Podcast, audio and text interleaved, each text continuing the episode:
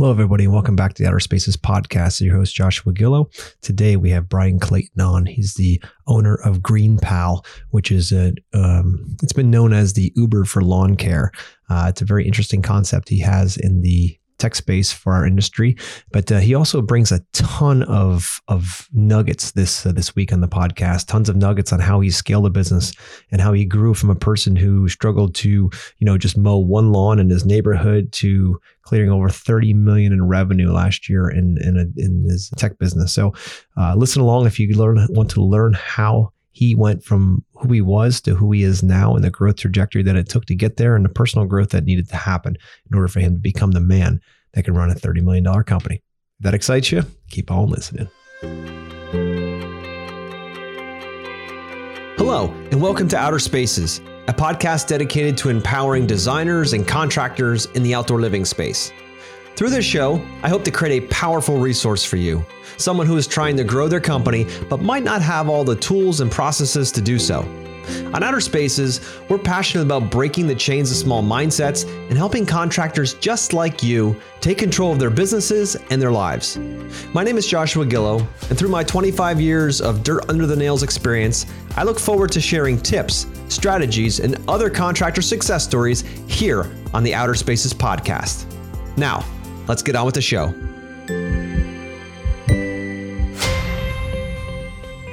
Hello, everyone, and welcome back to the Outer Spaces podcast. This is your host, Joshua Gillow, and today, my guest is is a successful entrepreneur and co founder of GreenPal, an online platform that connects homeowners and local lawn care professionals. He's born and raised in Nashville, Tennessee, and he developed an early interest in entrepreneurship and started his first business at the age of 13, uh, mowing lawns in a neighborhood. After completing high school, uh, he continued to grow his landscaping business and eventually founding Peachtree, which uh, he grew to be one of the largest landscaping companies in Tennessee. And under his leadership, Peachtree generated over 10 million a year in annual revenue. In 2013, Peachtree was acquired uh, by a national company and one of the largest acquisitions in, lands- in the landscaping industry. Following that acquisition, he turned his focus to a new venture called GreenPal. That's what we're going to learn about today. So, since that founding, GreenPal has grown rapidly and now serves over 200,000 active users, um, completing thousands of transactions per day. The company has been recognized by several publications, including Entrepreneur Magazine, which dubbed it the Uber for lawn care. Moreover, GreenPal is entirely self funded, a rare accomplishment in the startup world. The uh, company has been profitable since the first year of operation, and as of 2021, is reported to doing over 30 million in revenue. Uh, definitely a remarkable achievement for a bootstrap startup. He is also an experienced public speaker and has uh, given talks on topics such as entrepreneurship, marketing, small business growth at conferences and events across the United States. He's passionate about helping other entrepreneurs succeed and is known for his expertise in bootstrapping businesses from zero revenue to profitability and exit. Welcome to the show, Bryan Clayton. Joshua, it's great to be here. Thanks for having me on. Absolutely, man. So wow, what a what a story. So tell me a little bit about getting started at age 13. Like what what possessed you to start a business? Why not just go work, you know, on the side or something like that for somebody? Why start a business that young? What what possessed you to do that? Yeah, you know, I'd like to tell you that I was born some natural entrepreneur, some some business owner, like uh, just innately knew how to start a business. But the reality is, I, I didn't. I, I was actually forced into uh, my first business by my dad. He got tired of watching me play Nintendo all day, and he and he and uh, interrupted a game of Mar- Super Mario Kart one day and said, "Hey, get off your butt! Uh, I got a gig for you. You're going to go mow the neighbor's yard."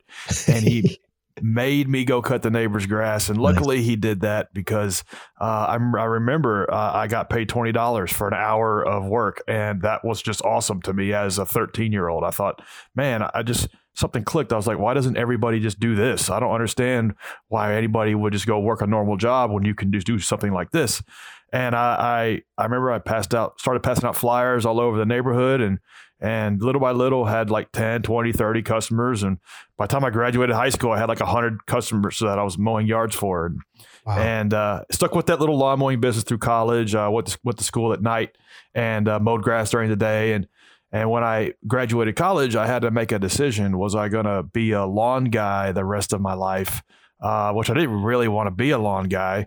Uh, but but uh, I, I started doing some back of the envelope math, and I was like, when I'm making mowing yards, I'm going to take a big pay cut if I go try to get a job somewhere. So it was a pretty easy decision, mm-hmm. and I made a little business plan with what little I, I did actually learn in business school, and started working that plan and, and and it became real clear to me that this could be my lane that I could actually build a real company in this industry and started learning from from companies bigger than me and, and going to other markets and studying the biggest company in town and and uh, and little by little ended up growing it to one of the larger landscaping businesses in the state of Tennessee. Uh, eventually 150 employees around 10 million dollars a year in revenue and then 2013 that business was, was acquired by a national company and so growing that business just from me and a push mower to 90 trucks going out every day, I learned quite a bit about how to get a business going. Man, I bet you do. Holy crap. that's uh, that's really really cool. And when you started it, did you I mean obviously not at 13, but throughout the process was your goal to be acquired or was it did it just come up as an opportunity?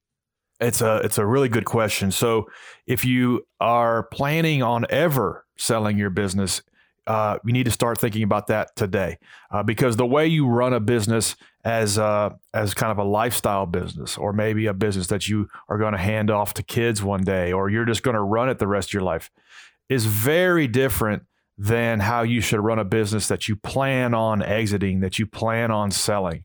And so for me, I really thought I was going to run this company f- uh, for 20, 30, 40 years. I, I mm-hmm. thought, hey, you know, it's clicking, it's profitable, I enjoy it.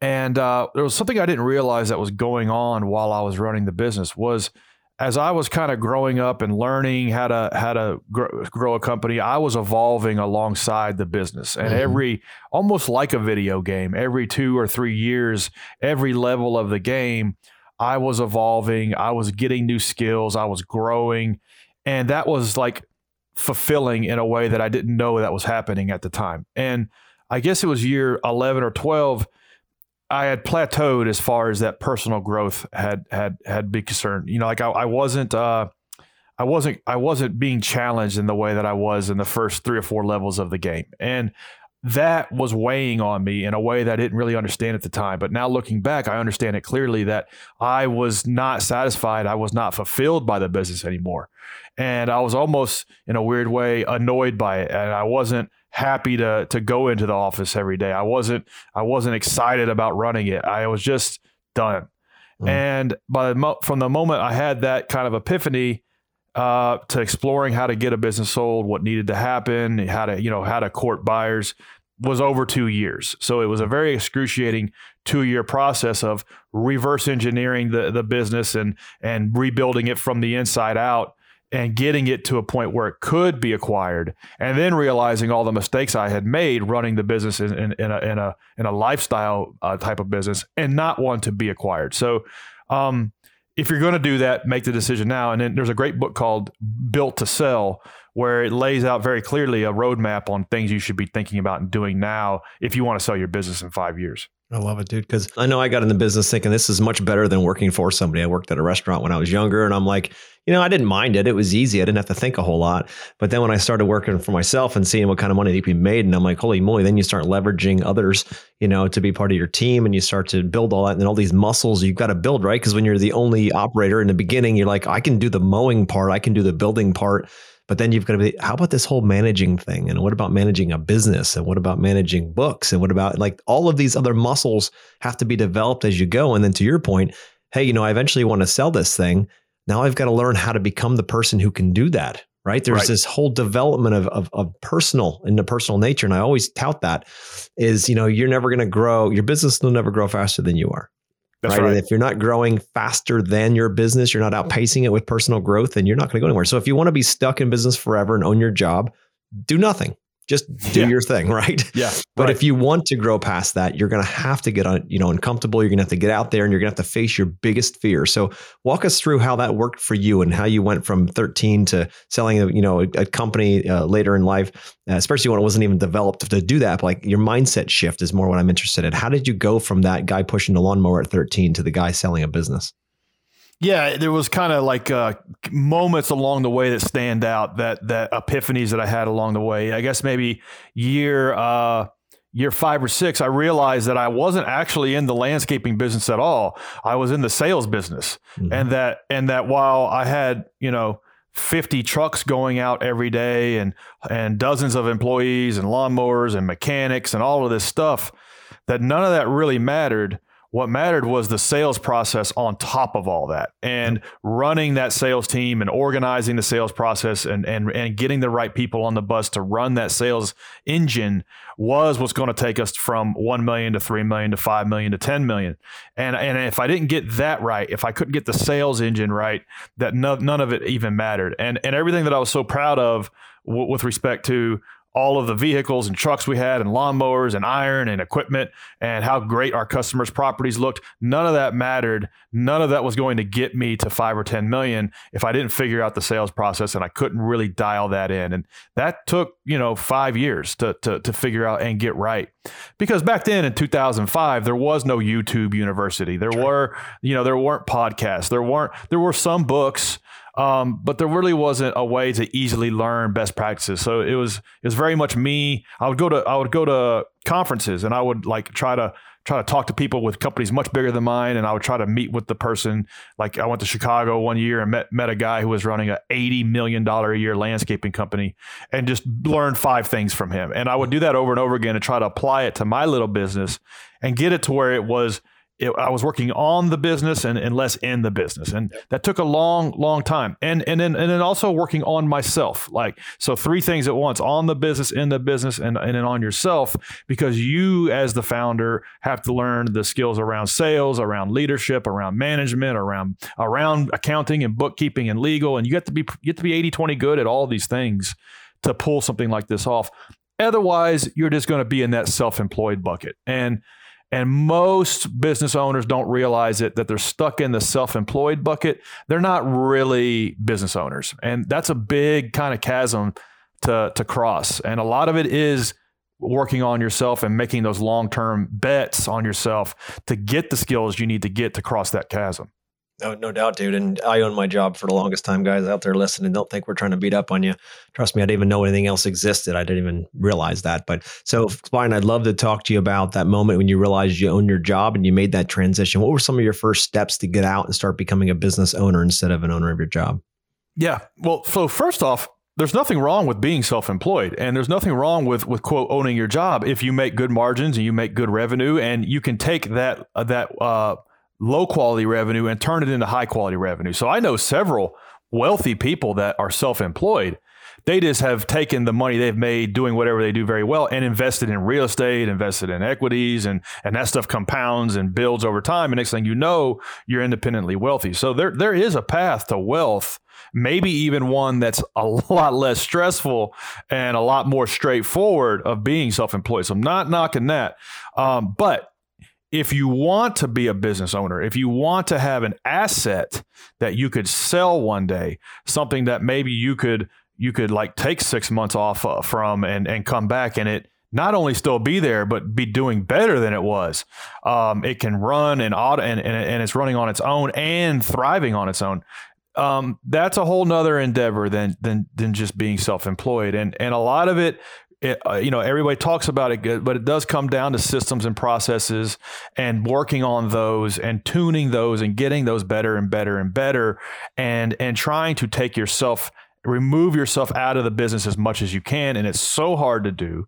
Um, and that's one of the reasons why I wasn't able to sell my business the, the moment I wanted to because I had built this business, which was basically scaffolding around me and it all depended on me to make the decisions at every right. every at every moment. And and so I had to kind of tear down the scaffolding so to speak and put in people uh, in, in, in roles and set the goals for those people to to, to succeed. It took a long time to get that right. There's a great book uh, the E Myth by Michael Gerber. It's a very simple book that walks the reader through this this thinking of developing an org chart day one. If you do that right day one, you might say, well, I don't have any employees. I don't need an org chart.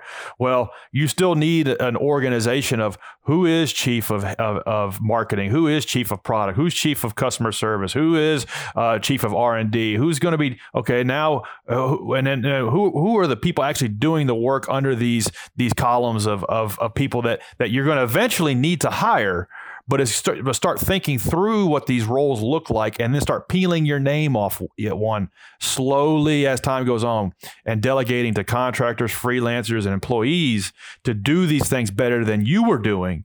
Um, and, and start thinking through it that way rather than everybody is just doing everything and it's just chaos, which is how my business was. Yeah, mine too, dude. I didn't realize any of this stuff. I read that book and that changed everything for me. E Myth by Michael Nobody Gerber. teaches us this stuff. No, they don't. You, we you get can, an EIN and we say, "Here's how you pay taxes," and it's off to the races. You go figure yep. it out, right? You can go get so an MBA and not learn any of this stuff. Exactly. So when, when you get out there in the, in the streets and you've got to start fighting for yourself and your profits and all that stuff, it becomes a very different game. That's so right. I, I love that, dude, and it's true. I mean, so, what were some of the first things you did to start working on yourself, that mindset side, that shift to go from you know the the, the business, uh, the you know worker of the business into the business owner side? What were some of the the moves you made besides for reading? Yeah, first uh, first was like coming into my style of leadership, kicking and screaming because I really wasn't a people person, and I and I really didn't want to admit that I needed to work on a lot of my uh, faults that, that, made me a pretty pretty terrible leader. And one one thing, one epiphany was. Uh, I was driving into the office one day and and I, I was just like, man, I don't want to go here. I I don't I don't like a lot of the people that work here. Um, I, you know, there's all these the, the customers that that I don't like that that aren't really that profitable, um, and they're getting on my nerves. And it was just like I, I really, really just didn't want to go. and and uh, then it hit me, and I felt like a victim almost. I felt like I was like, why is all this? Why does all this stuff suck? And and why why is why are things this way? And then it hit me like you built this. This is a reflection of you. like, yeah, it really is. It, like, yep. like it, I don't know why that that just like fell on me like a ton of bricks, but it did. It was like you. This is literally a reflection of you. If if if there's a bunch of people that work for you who are jerks and assholes, it's probably because you are.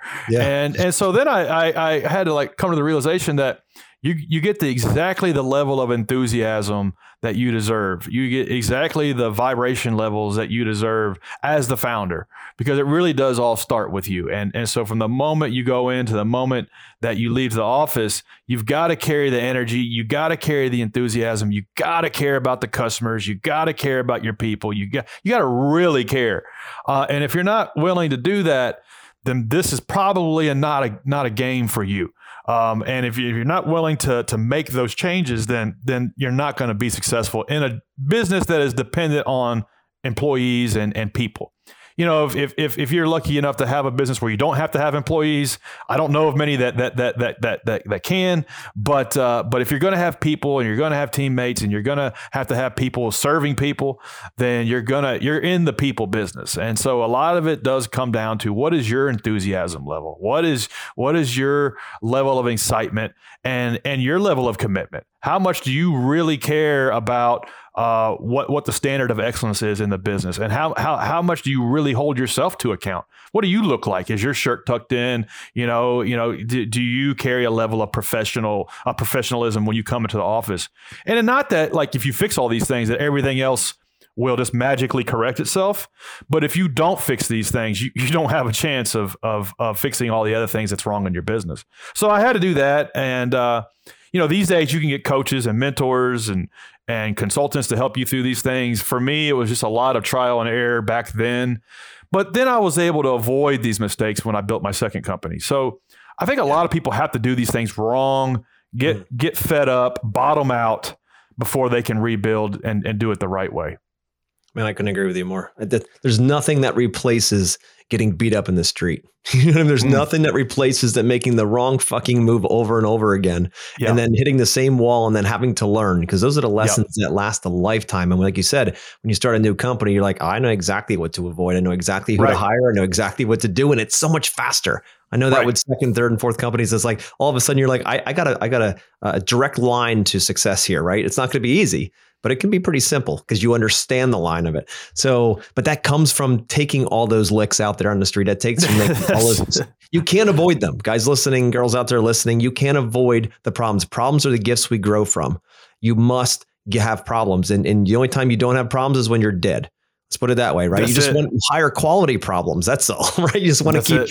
raising the standard of your problems so you have bigger things to do. Now, so dude, I love all of this as you're really cranking along here. Now, so go from, you know, Peachtree into starting Green GreenPal and how that, you know, were you just bored? I mean, you sold your company, you've you've you're now like, I'm free. Now now what? Like how did that work for you?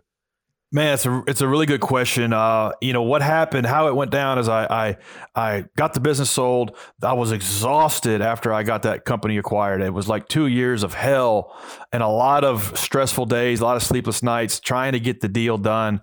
And after I got it sold, I thought, oh, whew, uh, I'm gonna live the good life now because I don't want to do that ever again. That was really yeah. hard, and and and that was fun for about three months, maybe six, uh, where I was just kind of you know, reading a lot and taking a lot of vacations and laying on a lot of beaches. And, and I, I started to learn about myself that, that I was wired to want to be in the game. Uh, I really want to be a part of a project. I really want to be a part of something that's growing and succeeding and challenging. And I really don't want to do a lot of the things that sucked in the last business over again, but I do want to be a part of something that is bigger than me. And all of that was now wiped out, gone. Like there was a lot, I went through a little bit of an identity crisis after I sold that mm-hmm. company because it's 15 years. It was all I ever knew. And, and my employees were kind of like family to me. And now that was all like not there. And I thought, well, okay, I, I think I want to start another company. I definitely don't want to do that again because that was really hard. But uh, but I think I, st- I can start a tech company because that'll be so much easier. and and uh, I didn't really yeah I didn't really know what I didn't know, and that was good because yeah. if I had if I had known how hard a, a technology business is to get off the ground, I never would have done it. But I had an idea that I thought, well, what could I do? Well, I know the I know the lawn mowing business really well, and and and then I started like looking at what Airbnb and Uber were doing at the time. This was 2013, 2014, and they were kind of blowing up, and and for the first time. Um, these apps on our phones were making real world experiences happening. Up until then, uh, technology was very much uh, bits. It was very much like a screen, and and you would interact with a screen, and that was it. it was it was confined to the computer? Mm-hmm. Well, with Uber and and you know you could you could a car would appear out of nowhere, and and, and Airbnb you could stay in a stranger's uh, spare bedroom, and that was crazy. And then and then other stuff, you know, like like Postmates and, and it was and DoorDash were, were emerging, and it's like, man, like like this phone is really becoming the remote control for our lives. And this wasn't really clear at the time. Now it is in 2023. It's it's it's really clear. But back then, 10, 11 years ago, it, it wasn't. It was wasn't really clear. And I thought, well, for this one little humble industry that I know very well, maybe I could build something like that where where you could just order a lawn mowing service like like a book on Amazon or or like an Uber. And I thought, well, how hard could it be? You know, uh, we'll just get some contractors, we'll get some customers, and we'll build the screens and and uh, and I didn't know how to code. I didn't know how to build software. I didn't know ever. I had never done any of that. And I thought, well, uh, I'll get a couple of co-founders because that's what you need to do, and and then uh, we'll just pay a dev shop to build what we think it should be, and we'll launch that, and we'll just in two years we'll be done. and uh, and so we did all that, uh, and we pulled our money together and spent like $150,000 with a development shop in Nashville where we live and and they took nine months and built what what our vision was and released it and it was just dead. It like didn't have the features it needed. It was crappy to use. It was buggy. Contractors hated it. Homeowners were like confused by it uh, it was just dead on arrival and and it was re- it really really sucked because we wasted a lot we wasted almost a year and all our money because I didn't want to take the proceeds from the sale of my last company and like squander them on on, on this on this bet. And, and I didn't want to go backwards in life, and I never wanted to pick up another weed eater ever again. And so I thought this new company kind of needs to sing for its supper, and and it and that was a smart thing that I guess I did by accident because that was the those those confined. Um, restrained resources is what in, was what forced us to do the things we needed to do, which was okay. let's go get 10 people, 20 people to try to use this crappy app and five contractors to use it. And let's just study everything about the activity on the platform and ask them and learn from everywhere we're letting them down. And then let's just fix those things. And like almost like a hospital emergency room. Let's just triage around mm-hmm. what the three or four most important things are at any given time and just fix those little by little and try to build something here. Because when we were talking to these people using it they all they told us that the 20 ways and reasons why we sucked but they never told us why they never said i don't need this Matter of fact, they were they were let down that it didn't work. They were let down that the contractor didn't show up, or the prices were too high, or that it, it technically didn't work, or you know, you name it. There's a hundred things that can go wrong, and they were like let down. They were like, this would be divine if it actually did work, and and so that was that was uh, insight for us that this was worth continuing to pursue. It wasn't it wasn't like apathy. It what we never heard meh and and so we just we kept on it. And and little by little it took a long time. It took like four years uh, because we are we, we had to learn how to code. We had to learn how to build software learn how to do these things ourselves.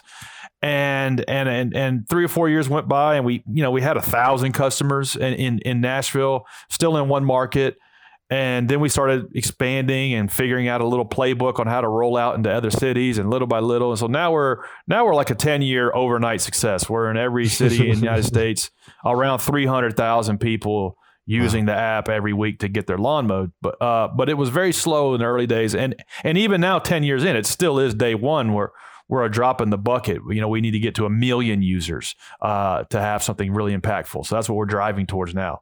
That's incredible, dude. Holy crap. Going from nothing through, you know, you think, yeah, it's going to be easy, right? We're not pushing mowers. We're not slaving out there and you get right. into a whole nother level. So 10 times I, harder. Yeah. 10 times it, harder than the first business. Isn't it crazy though when you when yeah. you do the intellectual side of things? It's like right. it's almost easier just to use your hands because you can see. It'd have been easier, yeah. yeah. Would have been so much. There were so many moments like that where where it's like I just I just had a business that was mowing a thousand yards a day, and now I can't beg five contractors to go submit a price yeah for yeah. five for five free properties and, and and let's say one of them gets hired i can't even get them to show up on the damn day they're supposed to so like all of the reasons why the lawn mowing business sucked and and for and, and why it sucks for homeowners to hire lawn con- lawn care contractors and what and and they're unreliable and all these things were now my problem. I had to yeah. solve them with technology, and that was something I I did not anticipate. I thought it was going to be very easy. Turns out it was ten times harder than the first company. So, how did you solve that problem, if you don't mind me asking?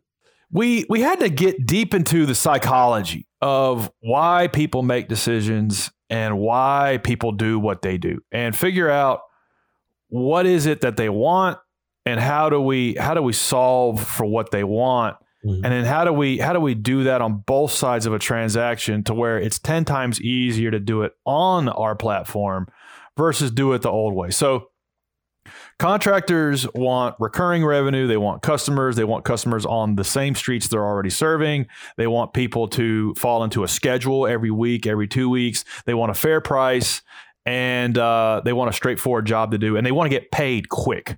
Mm-hmm. Um, and so those were like the, the pain points we had to solve for for contractors. Homeowners want to just push a button, get pricing very quickly, hire somebody who's actually going to show up on the day they're supposed to. That was the big pain point that took us about a year to figure out. We thought it was like they just wanted the cheapest lawn mowing they can get in town. And and what we learned was actually no, the price didn't matter.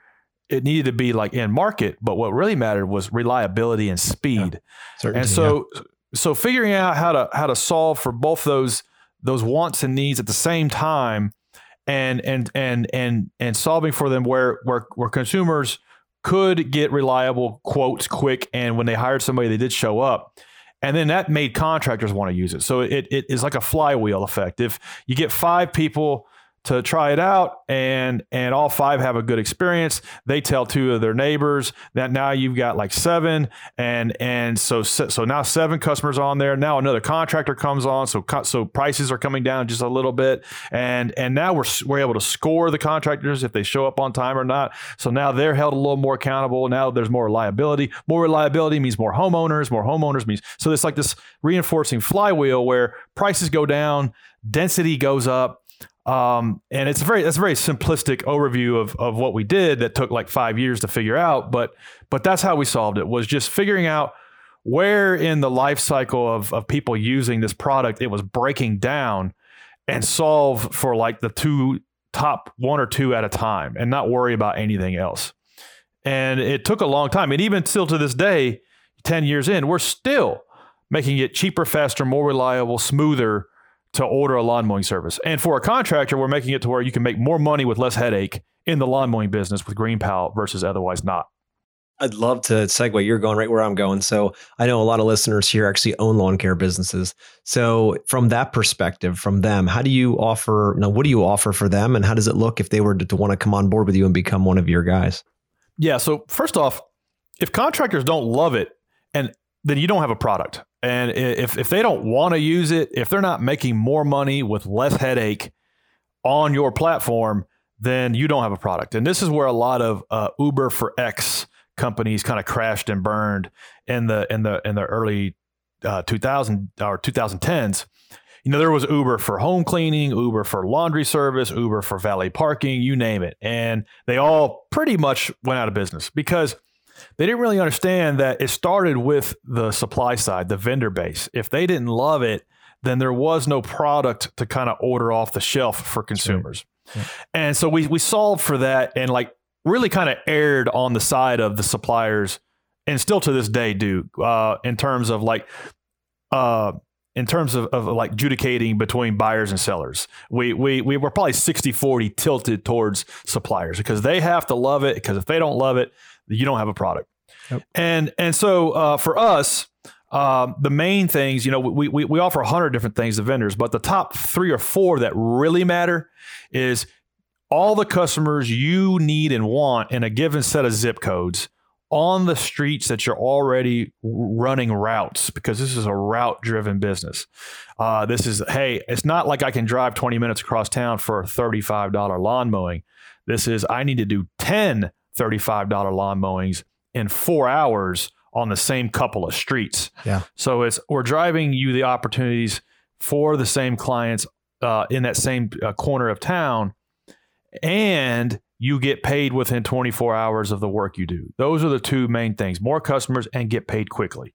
Once we can prove to you we do we can do that, then the lock in really gets reinforced with this is one operating system for your whole business, one CRM, one place where all of your customers' information is, one organized place for scheduling because now you know who's weekly, who's not, what days they're supposed to be done. It's all organized into one thing to where you, you have an operating system in your pocket to where you wake up in the morning and, and you know exactly where you got to be and and you just follow the process upload the photos of completed work you get paid the same day and it's the way business should be now, you don't start there day one. You know, you start with one customer on GreenPal, but it's our job to get you to 100 customers in a year on top of our platform. And so we have contractors, a, a few, a handful that are doing over a million dollars a year of business on top of, our, of the platform.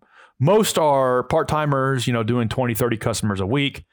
And they don't want to go through the headache of passing out flyers or running a Facebook campaign or something like that. We can get them as many customers as they want and get them paid very quickly.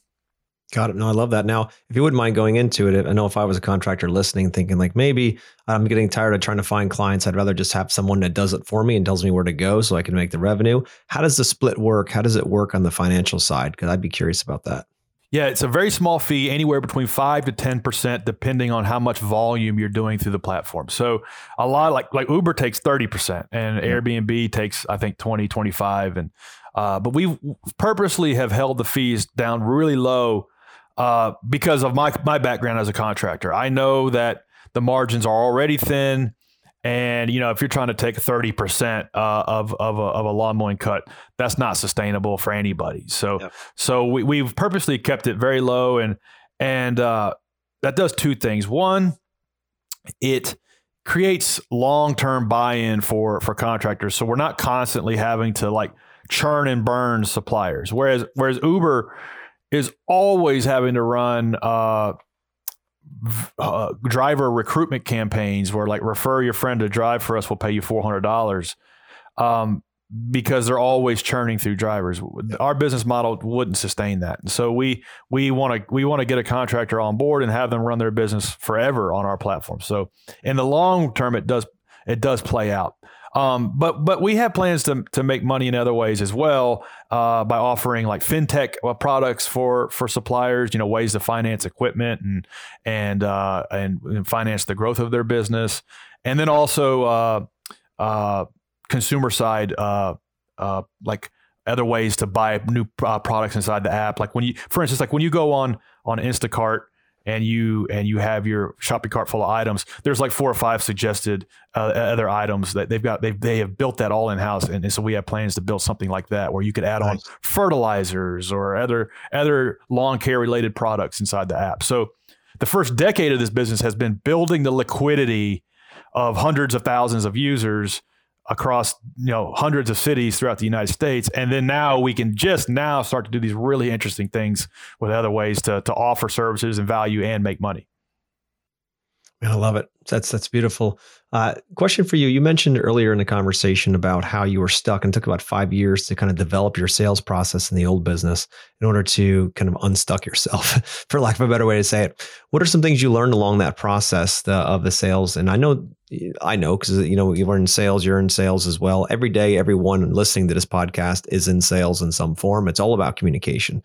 So, first of all, you know what did you discover that during that time that helps you unlock to go to 10 million? And then also how what you learned there made it possible for you to do what you're doing now because it's all communication in the end. Yeah i think a big sticking point for me back then and for most founders is like this ego that that comes over us that we think we're different and we think we're better than our competitors and like we get pissed off when we don't win business because uh, we we have some kind of like idea of why our business is better and why we deserve the business more than than whoever won the, the business or they went with the cheapest price and that's all people care about is the cheapest yep. price or or whatever and and what I didn't really under, fully understand at the at the at the starting uh, of that first company and it took me a long time to learn and I had to reinforce this in the second company is the concept of value proposition which is a simple like understanding of if if I'm your ideal prospect I'm the ideal customer that you want to do business with. Why would I choose to do business with you versus anybody else? Yep. And the answer to that question always starts with because. Because X, Y, and Z. And X, Y, and Z ain't we've got uniforms, uh, our, our trucks are clean, yeah. our receptionist answers the phone. Who gives a shit? Yeah. No one gives a shit. It ain't integrity, quality, yeah. uh, peace of mind, ingenuity. It, you know these things that don't matter that you like put on a wall. Yep. Um, honesty.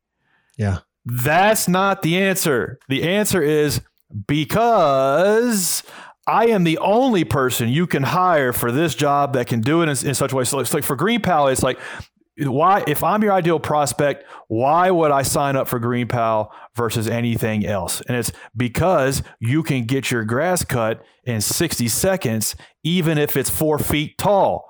and and that's it. Nobody else can do that. Yeah. And so you got to figure out what that is for your business. And, and and it took me a while to figure out. Like in my landscaping company, we carved out a niche where we flat out were just better at small commercial locations than anybody else in the Middle Tennessee area. So if you had like a hundred uh, banks or McDonald's or KFCs or you name it throughout like a hundred mile radius of Nashville, you could hire us and we would do all of them.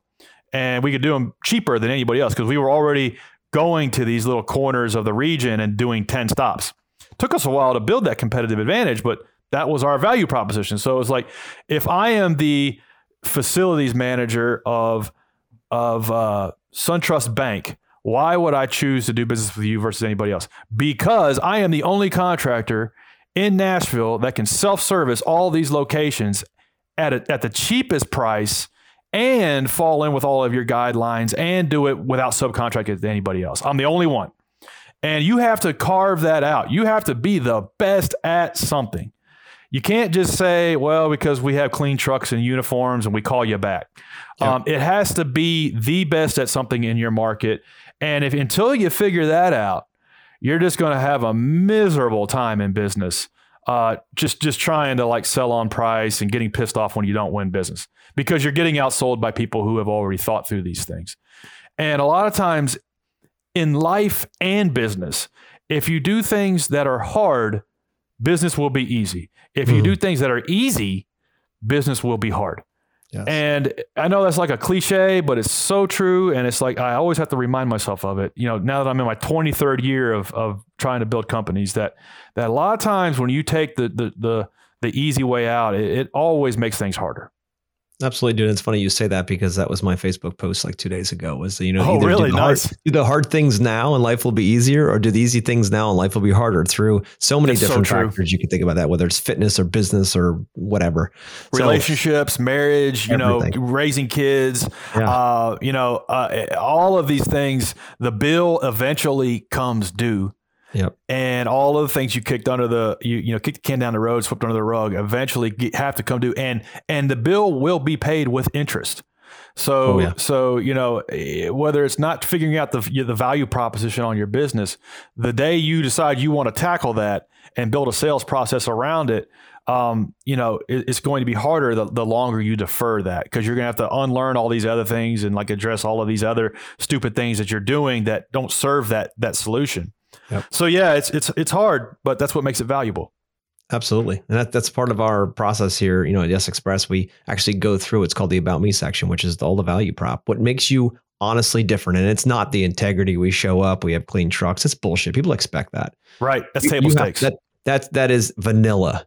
Yep. We need Rocky Road. We need something yep. that shocks them that they can see what the value is in it for them from their perspective, not from yours. That's all right. ego driven at that point. They've got to say, holy shit, I want to avoid that. You know, for instance, say design, like everyone designs. That's great. Yep. But if you're out there designing and you're like, hey, we offer 3D design, yeah, everyone else does too. Yep. How the hell is that anything for you? The hard thing is, is the is the realization that you don't have it yet. You don't have the thing that makes you better than your competition. Yeah. And that's the thing that's painful. Um, and that's the thing that was painful for me was realizing actually no, we're not better than our competition. Actually, our competition in many ways is better than us at yeah. certain things. Um, and so that sucks when you have to like look in the mirror and realize this thing you've spent, you know, five, six years building is not really kicking ass. And you have to fix those things and figure out what you're going to be the best in your market at. Yep. That was one of the things when I was building GreenPal was that I realized I had I had to be the best in I had three seconds to communicate what we were the best at when somebody came to our landing page. What where am I? What can I do here and why does it matter? I had to answer those three questions.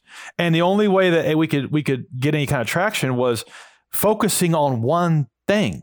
Focusing yeah. on just being the best at one thing. And so whether no matter what business you're in, you know, you really even if you've got a coffee shop, you got to focus on I have got the best uh, muffin that you can get in a in a 20 mile radius. Sure, my coffee is pretty good. It's like Dunkin' Donuts, and like, but if you want a muffin that you want to tell your friends about, this is it. Like you have to have that one thing, or otherwise business is going to be tough. You know, one of the easiest ways. You tell me if you have a better way to do this, but the easiest way to find this out: ask your clients why they chose you. Just yep. ask them, and then pretty soon write down. You know, call ten people your top clients, the ones you would want to you know photocopy and have day after day, and ask them why they chose you. And you're going to find a thread.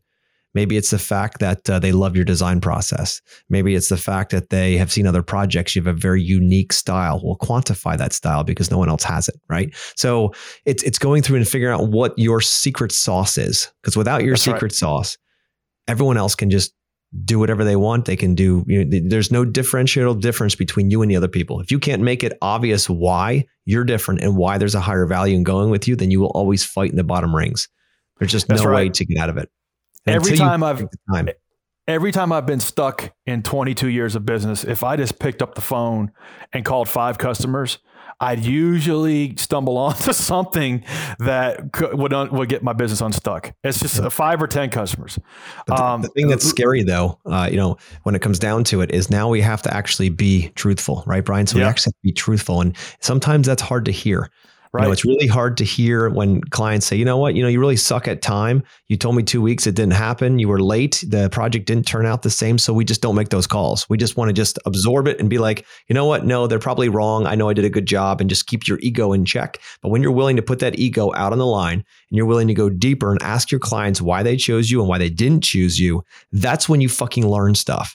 If you That's want to right. put your business in a different position, you must do the hard thing. This is where personal development comes in play. That's you right. must become a bigger man or woman in order to do that and not be scared because that's where the truth's going to be at.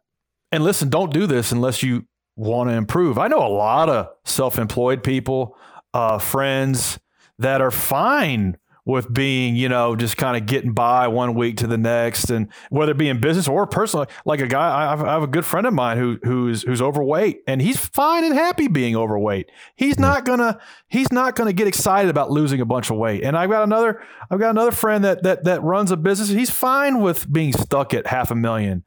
And he's not going to get excited about doing all these hard things to get to two or three or four Yeah. million. So, unless you are excited about wanting to get to the next level, then don't do these things because they're not they're not fun and they are painful. And, are. and it, the, Yeah. the, the one other thing that dovetails into this the, these tactical things we're talking about is on top of picking up the phone and talking to five or ten customers, do business with yourself.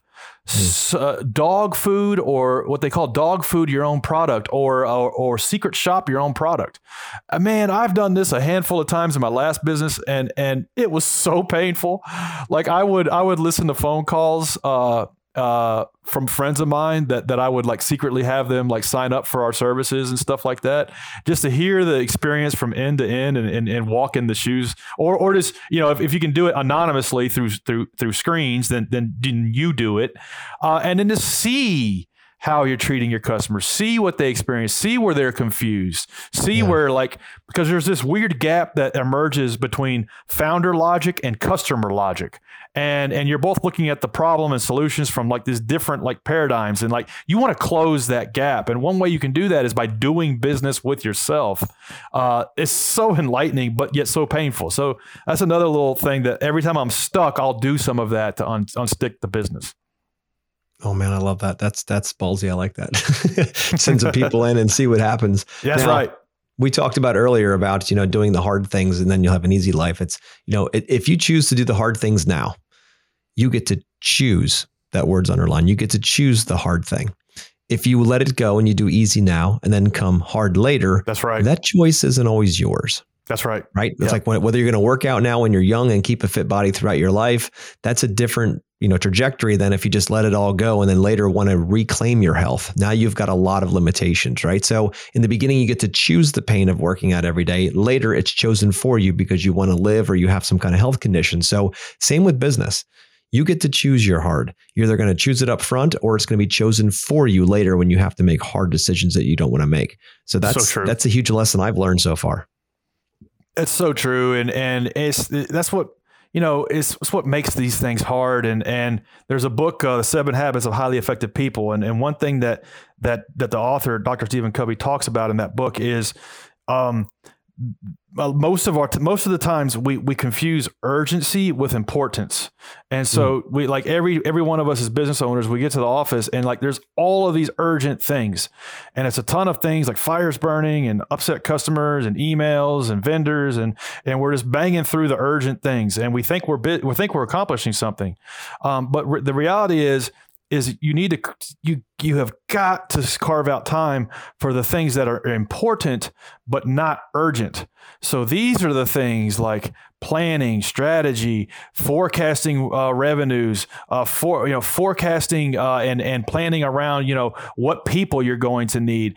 Examining your value proposition, uh, you know, being honest about that, talking to customers, and, and figuring out where you're letting them down. These are important things that don't have to be done right this minute.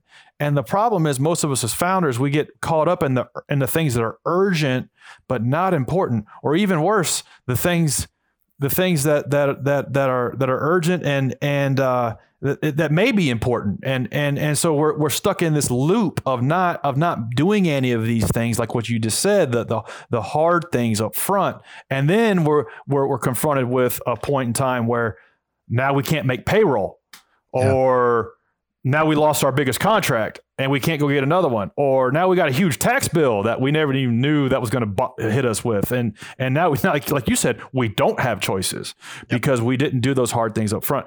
And and what I used to do was I'd come in Sunday afternoon, four or five hours, and I would do nothing. There might be a hundred emails that I needed to answer. I wouldn't even look at anything other than like two or three things and work on two or three things that were important but not urgent. And if you can make time to do that, it does add up. It does compound.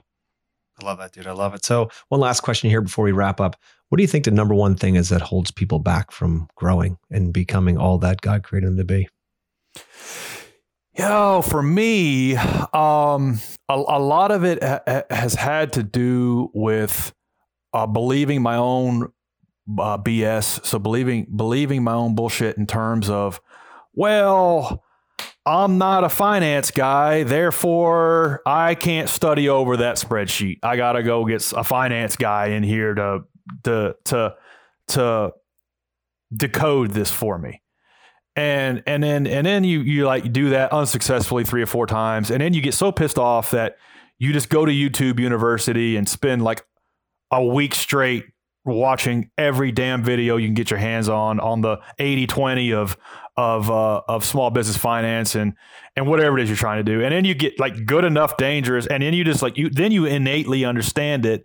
And then you realize like those two or three people that you hired to like help you with it really weren't that good. And and like you wasted their time and yours. And like then you're almost ashamed of yourself because you didn't take the time to learn it.